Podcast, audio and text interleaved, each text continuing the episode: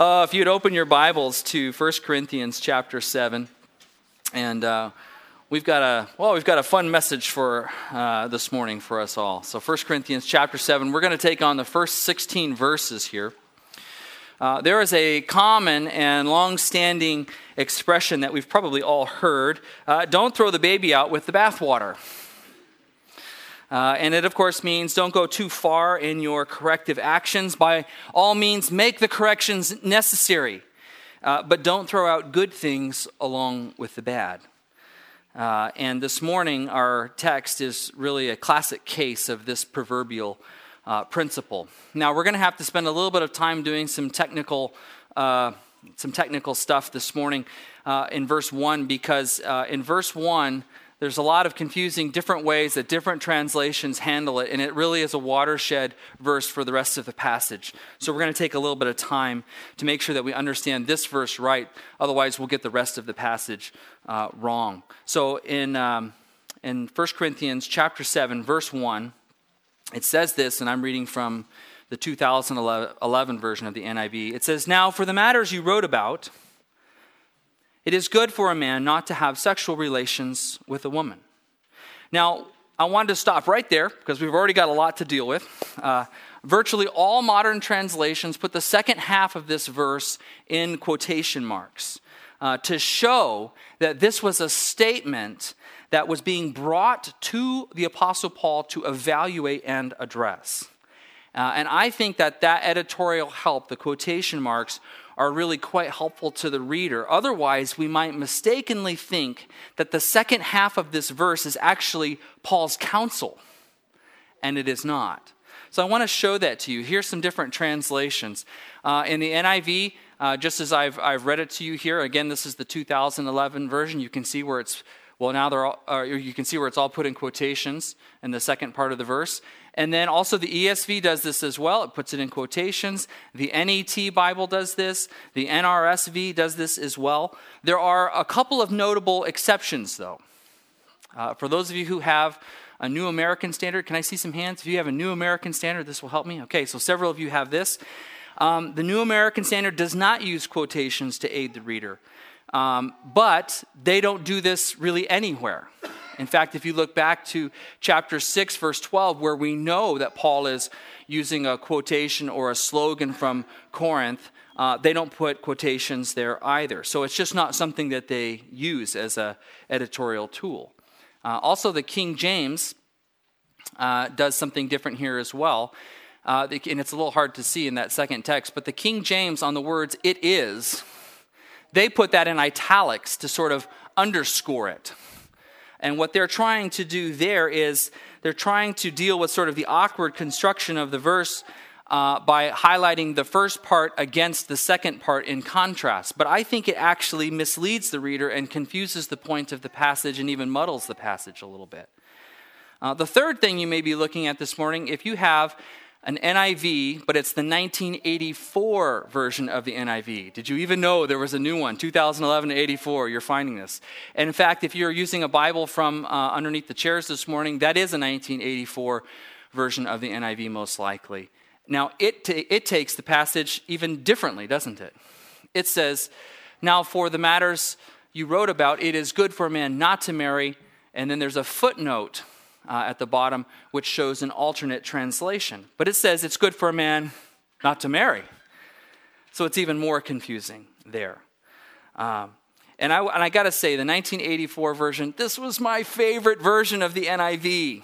I did all of my memorization in this particular version and I loved it, but I got to be honest about it. It is somewhat notorious for making interpretive decisions for the reader, and many of those are unwarranted and I think it's actually been uh, improved upon in most cases in the 2011 version of the NIV. But a literal rendering of the Greek word here, which is haptomai, says that it is good for a man not to touch a woman or cling to her or fasten to her. Those are all possible renderings of that particular phrase. And those are common euphemistic phrases for sexual intercourse used throughout the scriptures. And so I think as we have it in the, the 2011 NIV, I think we have it better. Now I'm throwing a lot at you here. I'm going to bring this to a nice, tidy uh, uh, point here in just a moment. But I think we learned two important things right at the beginning, I hope, which is this that Paul, what Paul has been asked about, the issue that Paul has been asked to address, is not marriage, but rather the question of sexual intimacy, even intimacy within marriage, all intimacy. Uh, and that's the presenting question that Paul essentially cuts and pastes. He cuts it from the Corinthians letter to him and pastes it in his own reply, thus the quotations. Uh, we understand this to be a Corinthian slogan that some in the church were bringing to Paul uh, to, in order to get his opinion on this. In, in the same way that we saw it back in chapter 6 and verse 12. This slogan, however, comes not from really the immoral crowd around Corinth, but it comes from an ultra conservative crowd within the church uh, in other words, so if you've been lost, here's the point to re engage right here. It seems that in this instance, there's an ultra conservative group within the church that is reacting to all of the immorality around the city and within the church. Uh, and instead of merely correcting bad behavior, this group is essentially suggesting abstinence for everyone. That's the title that I have for you, even for married couples. And Paul is being asked to speak to that. And so Paul is going to deal with this question, and as he does so, he's going to deal with intimacy within marriage. Uh, he's going to address singleness and purity. Uh, and he's going to address how Christians are to live with unbelieving spouses if that's the situation they find themselves in. In other words, we find a really inclusive uh, address to the issue here. And so, really, the subtitle of this passage should be this, and I put it in your notes for you How Christians Handle Intimacy in a World of Immorality. And that's what Paul is really getting at here. So, with all of that, look at verse 7 1 with me. We'll take, uh, we'll take the first uh, seven verses. Now, for matters you wrote about, it is good for a man not to have sexual relations with a woman. But since sexual immorality is occurring, each man should have sexual relations with his own wife, and each woman with her own husband. The husband should fulfill his marital duty to his wife, and likewise the wife to her husband. The wife does not have authority over her own body, but yields it to her husband. In the same way, the husband does not have authority over his own body, but yields it to his wife. Do not deprive each other except perhaps by mutual consent for a time, so that you may devote yourselves to prayer. Then come together again, so that Satan will not tempt you because of your lack of self control. I say this as a concession, not as a command. I wish that all of you were as I am, but each of you has your own gift from God. One has this gift, another has that. Well, we've got an easy text ahead of us, don't we? Anybody want to trade places with me this morning? I had a funny conversation with um, Pastor Josh over email this week because, you know, we talk each Sunday about the passage that we have in front of us and sermonically maybe where I'm headed so that we can prepare music that you know, prepares us to hear the word and respond to it. So you can imagine our discussion of what songs we ought to sing this week. You know, how do you prepare worship music for a sermon about sex? Uh, so I told him, you know, well, maybe we should do some Barry White or some Marvin Gaye and close with a little Neil Diamond. I had a picture of Josh over here at the piano, you know, with the smoking jacket on and the lights down low. And then right after the service, both he and I could update our resumes, right? Yours is a little fresher than mine, I think. But the point of the passage here is really clear in these first seven verses that husbands and wives are encouraged to enjoy an intimate marriage. And I was also thinking about delivering this sermon. I thought, you know, we may set the record for the number of amens in a single service uh, with this passage here. We might even get the uh, rare hallelujah at some point here.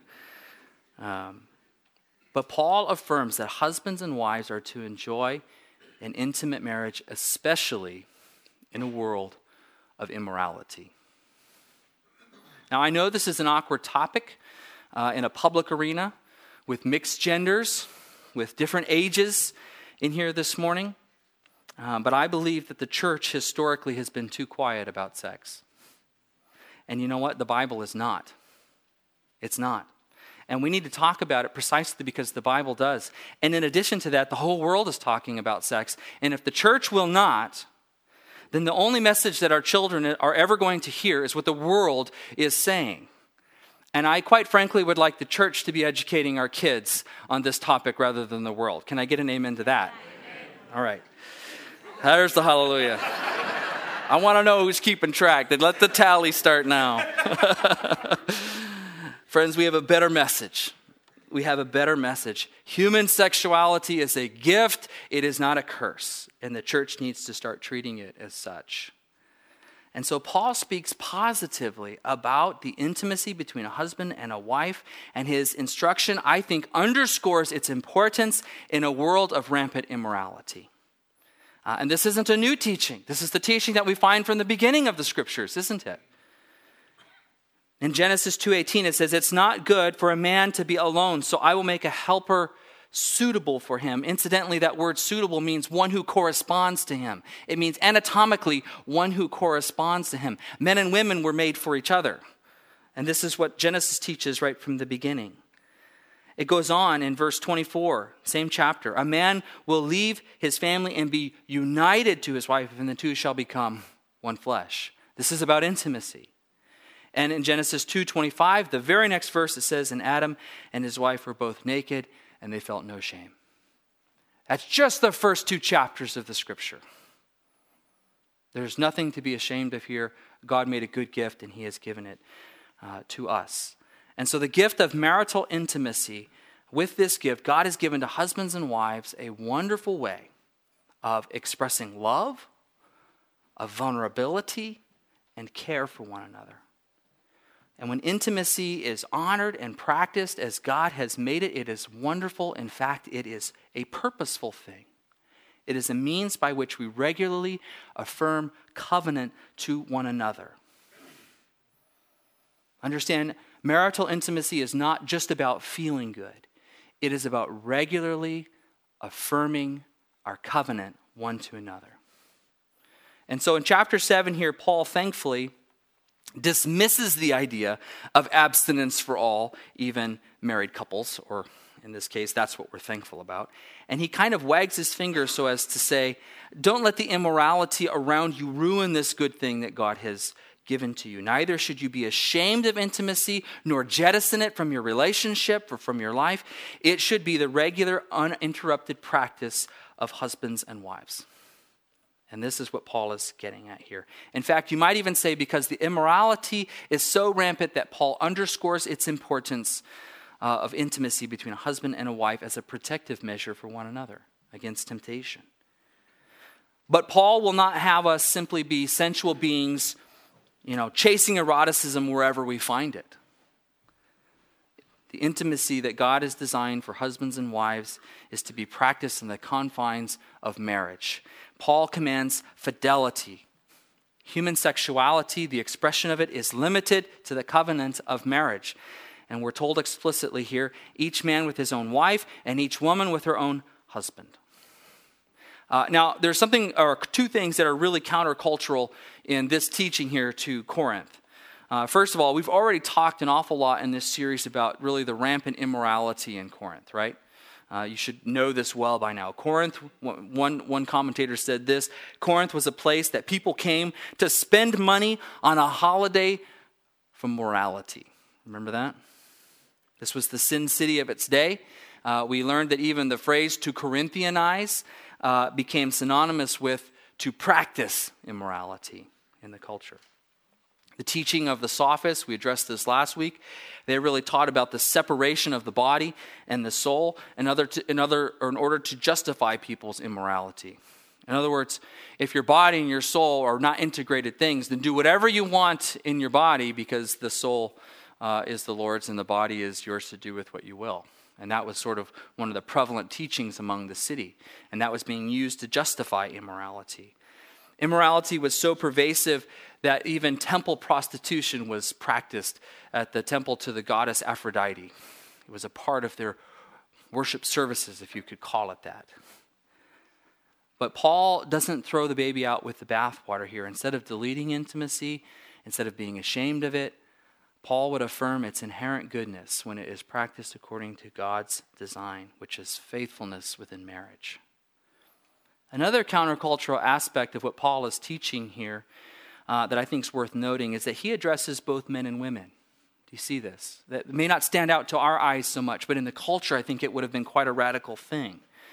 In the ancient world, which was really tilted towards men, Paul dignifies women as equal partners in marriage and he defends their equal rights with regard to intimacy.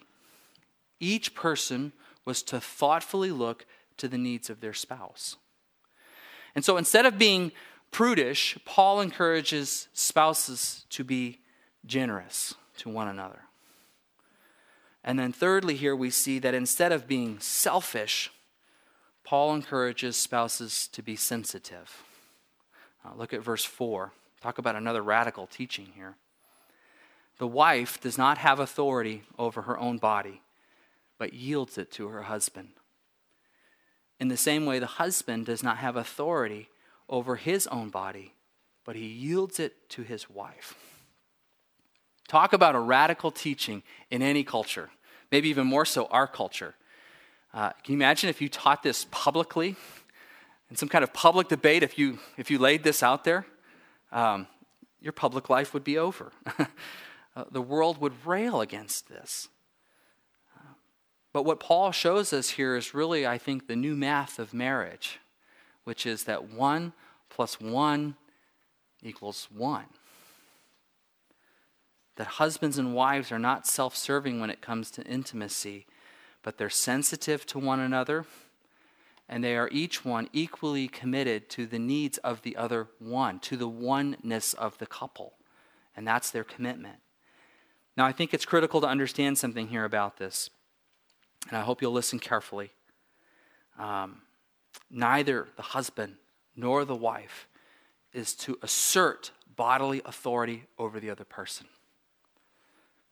It is, in this passage, it is the subject who acts upon themselves to yield themselves to the other one. This passage has been unfortunately used historically to justify abuse within a marriage. And understand here that there is no one overpowering anyone else in this particular construct here, nor demanding from the other, but each one willfully acts upon themselves to be gracious to their spouse. It is a picture of mutual submission within marriage. And it seems to me that because of rampant immorality, whether in the Corinthian culture or especially in our culture today, that the intimacy between a husband and a wife is not less important, but maybe more so. And so we get really the straightforward command do not deprive each other. In verse 5, do not deprive each other, except perhaps by mutual consent and for a time, so that you may devote yourselves to prayer. Then come together again, so that Satan will not tempt you because of your lack of self control. I say this as a concession, not as a command. I wish that all of you were as I am, but each of you has your own gift from God. One has this gift, another has that. Now, here's the big question here what is this concession that Paul is talking about? Uh, there's been a lot of ink spilled on this particular topic here, and I think unfortunately over the years there's been a lot of misleading uh, teachings on this or misunderstanding. Uh, Paul's concession here in verse 6, I think, has wrongly been attributed to a couple of things, and I'll show you the ones that I think are wrong first and then get to the right one. Some would say that they think Paul is teaching that marriage is the concession against singleness, which is preferable. That's one uh, error. Another error, I think, is that some would say that intimacy is the concession where celibacy was thought to be superior. And I think that's also wrong. But in fact, I think the concession that Paul allows for here is this period of abstinence. That's the concession a period of abstinence for prayer, where a couple would devote themselves to prayer. Uh, in other words, if I could say it this way, prayer cannot be used by one spouse uh, to sort of call a timeout and say, oh, sorry, uh, it's time of prayer.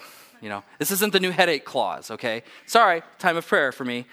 Uh, it is to be mutually decided upon. And even this time of abstinence, where a couple would agree to do such a thing for a time of prayer, is a concession against the normal and regular pattern, which Paul uh, says is in fact better. Uh, intimacy should be regular and uninterrupted. So let me, let me give you a summary of this whole thing here. Men and women, we live in a world of rampant immorality. We're not to throw away the baby with the bathwater. God has given us a good gift of intimacy within marriage. It is a means to protect one another from temptation, and it is a way to rehearse our covenant one to another. We need to cultivate healthy intimacy in our marriage, and that's the command of Scripture. And a period of abstinence for prayer is Paul's concession. All right, now we're going to move on to singles here. So if you're sitting here and you're single, either as a widow or someone who has never been married, you're probably sitting here making your Christian or Christmas shopping list by now.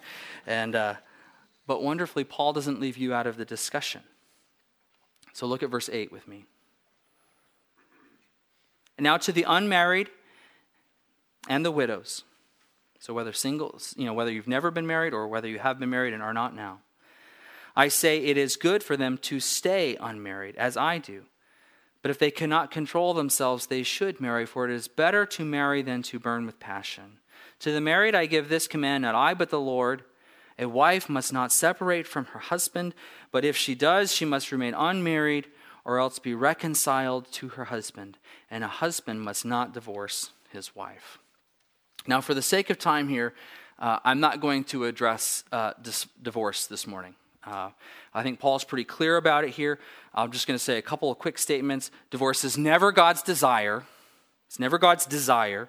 God does make a concession for it in the case of sexual immorality, but it is not a must, and it's never God's preference. Okay, that's about as tidy as I can cut that. But what we find here is this that remaining single can also honor the Lord, whether one chooses to never marry or whether one has lost a spouse and chooses not to remarry. In either case, remaining single can also honor the Lord. Now, you need to understand, too, this was really countercultural uh, at this particular time and in this age around Corinth here. Uh, there was great pressure for one to marry, particularly because by being married and having children, that really was largely sort of the welfare uh, you know setup of the day. This is how we cared for ourselves, that our children, you know, I, Amy and I joke about this from time to time we sometimes kind of think we, maybe we should have had more children, you know, just to increase the odds that one of our kids will do well in life and take care of us in our old age, right? Have you ever thought about this? This was the thinking of the ancient world here. Um, and so choosing to remain single was really a radical kind of was a radical kind of thing. In fact, if you think that you were or are pressured today, for those of you who are single, you think you're pressured today by family. Maybe your mom is, come on, let's get married, let's have some grandbabies, you know. You feel like you're getting that kind of pressure. Imagine this. Uh, in the first century, in the Roman world, Augustus had widows fined if they did not remarry after two years. Can you imagine that? The state bringing pressure to bear on you? Imagine you know, a couple weeks after the funeral, and you get a letter from the state effectively saying you're down to 750 days before the fine will be imposed. But that's in fact the culture that, uh, that they experienced here. But conversely, in the church, widows were actually mildly encouraged not to remarry. In fact, the church even arranged itself around the care of those widows that exercised that option. And so, what we find here is that to both those who had never married and to widows who maybe chose not to remarry, their singleness is viewed by Paul as a gift and as an honorable choice, freeing them for greater devotion to the Lord.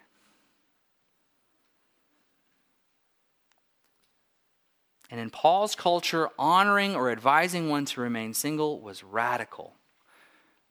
And, and in doing so, a person conveyed something to the observing world.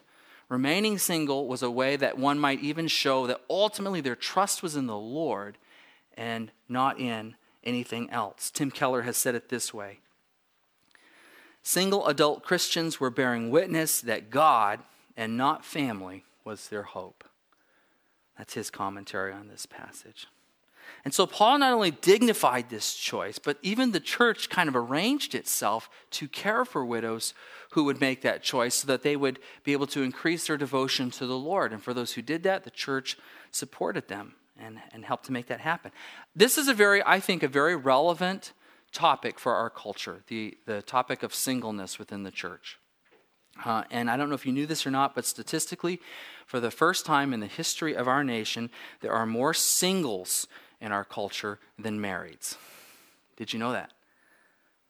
In 2014, the pendulum shifted. Uh, and surveys showed that for the first time, greater than 50% of the nation was single. Uh, in contrast to 1976, when they began tracking this statistic, the percentage at that time was 37%.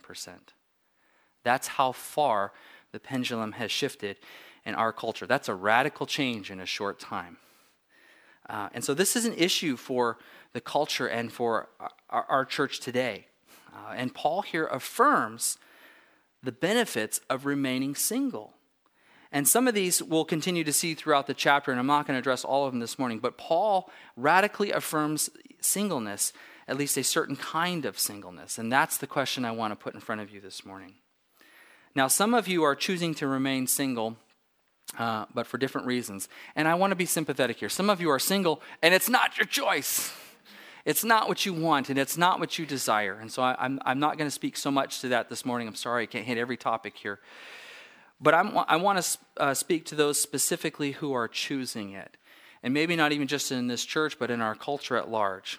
And I want you to consider the question why are you choosing it?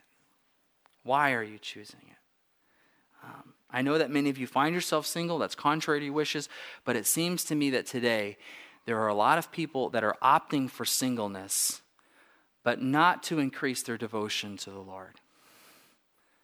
They're opting for singleness, I think, to increase their devotion to themselves. I don't mean to say that about everybody, you understand? But I think culturally, that's the trend that's at work. I think many are choosing to be single, but also claiming the prerogatives of being married. Remaining single and pursuing intimacy with those who are not their spouses. Um, this is the kind of singleness that is being confronted here, that is being challenged here. Um, there are benefits to remaining single. There is freedom, there is simplicity to be devoted to the Lord. But if one is choosing singleness, understand this you're also choosing sexual purity before the Lord. If you're choosing singleness, you're choosing celibacy. And so one must also maintain their purity. God has given some the gift of celibacy. It's often been called the gift that nobody wants, just kind of a funny phrase. Uh, but Paul said actually that it was desirable and that it was, in fact, beneficial to him in his ministry. And we'll talk more about that in, in some upcoming weeks. But overall, singleness for the widow or for the unmarried is dignified here. And that really was a radical, radical kind of teaching. Uh, and again, it's, it's, not this, it's not this singleness that allows one to be self centered and hedonistic, but singleness that was honored was that which increased one's devotion to the Lord and availability to the Lord. Let's look at verse 12. To the rest I say this I, not the Lord, if any brother has a wife who is not a believer, and she is willing to live with him, he must not divorce her. And if a woman has a husband who is not a believer, and he is willing to live with her, she must not divorce him. For the unbelieving husband has been sanctified through his wife, and the unbelieving wife has been sanctified through her believing husband. Otherwise, your children would be unclean. As it is, they are holy. But if the unbeliever leaves, let it be so. The brother or the sister is not bound in such circumstances. God has called us to live in peace. How do you know, wife, whether you will save your husband? Or how do you know, husband, whether you will save your wife. Boy, tons of questions here, and I've got to deal with this quick, so I probably leave you with more questions than answers. But effectively, what we're told here is that Christians who find themselves married to an unbeliever, whatever the circumstance, however that occurred, should stay with their unbelieving spouses. Uh, Paul is really in- inclusive in this, isn't he? I mean, he doesn't just deal with one simple set, he deals with the whole range of marital situations here. So, for those of you who find yourself in a marriage to an unbeliever for whatever reason, I want to say this. I think you are in the most difficult of all of the situations presented here. And I say that with compassion and sympathy. Marriage itself is hard. Uh, talk to any married person, it's hard. And I love what Tim Keller says about it in his book. Marriage is glorious, but hard. It's a burning joy and strength, and yet it is also blood, sweat, and tears, humbling defeats and exhausting victories. Is that not accurate or what? There it is. There's an amen. Marriage is hard. But maintaining purity as a single in an immoral world, I think is probably even more difficult especially with a culture that is as immoral as our own or as, as was Corinth here. But to those of you who are living with unbelieving spouses, I think you have the hardest calling of all. Uh, you are called to be missionaries in your own home, to your own spouse, to your own kids. And I think that's the right way to see yourself and not an easy task. Uh, effectively, Paul is saying here that by staying married, you may have a redemptive influence on your spouse. You have a redemptive influence on your spouse. Uh, to those of you who find yourselves in this situation, you have some really difficult decisions to make, difficult questions to ask yourself, such as how can I be devoted to the Lord without being offensive to my spouse? How many church activities can I go to before it creates tension within my, within my marriage? How could I give to the ministry financially if my spouse is not in support? How do I support my spouse when their values are contrary to godly values? Um, these are tough choices, tough decisions. And I wish I had a, a lot more encouragement to give to you. Uh, but my advice from Paul to you is to see yourself as a missionary, to prayerfully and carefully measure your testimony, the testimony of your life, and the testimony of the gospel, and recognize that you are having a redemptive influence. You are having it. By staying married, you're a missionary in your own home. And secondly, by staying married, you have a redemptive influence on your children. Um, now, I know that statements matter, or at least I hope they matter to you, but I also know that stories sometimes matter more or hit home uh, a little more. And so I want to close this morning with a bit of a story. Uh, this is my grandmother. This is Laura Johns. Uh, she's 84 years old. And uh, this is taken uh, two summers ago. She was in our kitchen. She had come out to visit, might be her last visit uh, to Fairbanks getting harder for her to travel. She had a rough year. She ended up having a stroke, and she dislocated her kneecap, and then she fell and broke her collarbone, and uh, it's been difficult. Her eyesight is failing now. Um, and her chief complaint about her eyesight is that it, it makes it difficult for her to read her Bible. and so here is my grandmother reading her Bible with uh, an LED flashlight that was given to her by the family as a gift so she could keep, keep reading even though things are um, dimming for her. Uh, she's been a deaconess in her church for over 20 years. Uh, she taught children's Sunday school for over 30. Uh, she had a hard upbringing. Uh, that's an understatement. She was orphaned as a young girl, uh, raised largely by her sisters. She married at an early age, uh, 16 years old, largely to escape the abuse of a family member. My grandfather, the man that she married, uh, was in the Navy and he was a rough man, and that's an understatement. He was an alcoholic, uh, which is a bit of a plague on our family. Um, and to say that the early days of their marriage was not good is, again, an understatement. But she, as a believer at an early age, made a decision to maintain her faith and devotion to the Lord and it was not easy. She went to church alone for their whole married life. she took her kids, uh, my dad, Sammy Johns, to church with her regularly, and Sammy became a Christian at an early age. And I say, praise God for that. Um, both my dad and my grandmother struggled in this divided home, in a contentious home, for 18 years. And then one day, my grandfather, largely because of my grandmother's devotion, gave his life to Christ. He hugged my dad for the first time when my dad was 18 and told him that he loved him. And my dad can't remember hearing it ever before that from him. And as I sit back today and reflect on, by God's grace, where I get to stand today, here, to teach to you the Word of God, I recognize that I am standing on the faithful missionary effort of my grandmother, who was devoted to the Lord through really hard seasons and introduced my, my dad to Christ. And so today there are three generations of believers in our family who owe their gratitude to this faithful woman. She's not perfect. Uh, and she's going to listen to this message too. She makes me send her all of my messages. So shout out to Grammy. Um,